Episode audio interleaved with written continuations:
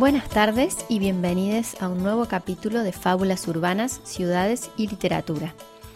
En esta oportunidad los y las llevaré de viaje a Tailandia, con las crónicas de Melina El Sogaray reunidas en el libro El pájaro detrás del pájaro. Melina se autoproclama una profanadora de oficios. Es historiadora, gran viajera y viverista. En 2019 viajó durante tres meses por Tailandia, Myanmar, que es la ex Birmania, y Turquía. Y sus relatos, enviados periódicamente vía WhatsApp, más los dibujos, collage y fotos Polaroid, fueron la materia prima para editar luego el libro El pájaro detrás del pájaro. Les leo un fragmento de Bangkok, la capital de Tailandia. Sabadika, aquí otra vez. No sé por dónde empezar, pero supongo que tendré que elegir historias como cuando hoy, sin ir más lejos, elegía los mangos para llenar una bolsa de un kilo por 40 bats, que son como 55 pesos, y me fui con ocho de ellos a punto caramelo para devorarlos como cena. Ya voy entendiendo que perderme es mi mejor brújula, huir de las masas y seguir la intuición. Así fue como volviendo al barrio chino, terminé en un rincón de Bangkok donde se fabrican las agujas de los relojes, los huevitos de plástico que tengo en las macetas de mi casa y los anteojos que venden en la peatonal. En medio del calor me meto en una galería a comer arroz con cerdo al curry y termino en un shopping como para tomar aire, acondicionado. Entro y veo una casa de telas y casi me meo. Allí estaban todas las flores, todos los mares, todos los ríos, todos los cielos, todos los pueblos, todas las voces, todas las pieles, toda la historia de la humanidad. Dibujaron cada rincón de la naturaleza y lo que no existía se lo imaginaron y lo hicieron realidad. Sigo caminando dentro del shopping, pero el piso ya no brilla como antes. Sobre el cemento alisado, un chico en cuclillas come una sopa de pescado. Son las 4 de la tarde y todo se vuelve raro, como las terminales de colectivo. A mi derecha veo, detrás de un vidrio, una especie de club de ancianos sentados en mesas de plástico, pero con luces bolicheras chinas, al fondo un escenario de cartón y una repisa con la foto de Elvis. En el centro de la escena un hombre al micrófono cantando y a su izquierda una preciosa Katoei, chica trans, de pelo largo y lacio como la Virgen María. Ella está manejando las riendas del karaoke más bizarro del universo Lynch. Me ven el hocico y me invitan a pasar. Me siento en una mesa, somos pocos, es como un ambiente familiar, toman whisky a lo loco. Me sonríen, me dedican canciones, cantan todos, incluso un viejo destartalado de 265 años. Yo tomo agua por si las moscas, parezco drogada porque no paro de reír. Y llega mi momento, me piden que cante. ¿Cómo negarme ante tanta ternura?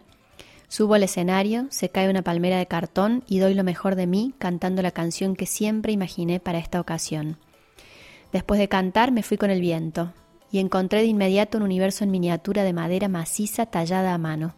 Perros abotonados, murciélagos del futuro, gallos que guardan tesoros en sus estómagos, orgías en pequeños barcos, lobitos bebés aprendiendo a aullar, madera que reencarnó en árbol. Ojalá me alcanzaran las palabras. En Bangkok no hay mesura, hay desborde, no hay quietud, hay vértigo, no hay grises, hay colores vibrantes. El título del libro, cuenta la autora, le fue revelado en un sueño antes de viajar, un sueño que a modo de oráculo le recomendó estar atenta al pájaro detrás del pájaro, en alusión a una forma de mirar más allá de lo evidente. Yo creo que esa forma de mirar en este viaje va mucho más allá del ojo como órgano de percepción. Para ver el pájaro detrás del pájaro, la experiencia del viaje se vale de todos los sentidos y se abre a un vínculo muy poderoso con la naturaleza. Dice Fernando Pessoa que lo que vemos no es lo que vemos, sino lo que somos. En este libro, Melina es elefante, es flor de loto, es perro vagabundo, pero también libélula, motociclista, ardilla, cantante de karaoke, es tatuadora y sonámbula. Es Melina, Mingalova, Melibuda o Marjava. Art me contó que en Tailandia todos los hombres habitan en algún momento de su vida el traje de monjes. A los 18 años su madre lo envió a uno de los monasterios más ortodoxos de Bangkok con la intención de asustarlo y así lograr que regrese pronto al nido. Apenas llegar te pelan la cabeza y las cejas para que renuncies al deseo de belleza material. Los monjes tienen 33 reglas que tienen que cumplir toda su vida. No pueden cocinar, ni pintar, ni esculpir, ni bailar, ni escribir, ni cantar, ni matar, ni desear. Ni siquiera se pueden masturbar. Un día fuimos con Art al mercado donde siempre hay unos piletones con agua y peces nadando. Vos compras un par de ellos y te los llevas en bolsas con agua y los liberas en el río y así ganas puntos en esta vida por si acaso en la próxima reencarnas en pez y tienes la suerte de que alguien venga y te compre en el mercado y te libere y seas un pez feliz en sus aguas dulces. También puedes comprar y liberar otros animales más grandes como búfalos. Son carísimos, entonces se juntan muchas personas y lo pagan entre todos. Una noche vino un perro a mi casa con hambre y salimos a comprarle salchichas a las 3 de la mañana al 7-Eleven. El perro chocho de la vida se subió con nosotros arriba de la moto y surcamos la autopista los tres. Volvimos y comimos salchichas. Art me explicó que es importante saber que quizá en la próxima vida nosotros seamos el perro hambriento y él nos dará de comer.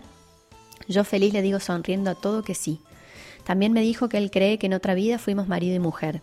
Y yo me imagino que en la próxima seremos dos elefantes rosados y enamorados que nos bañamos juntos en el río y nos hacemos mimos.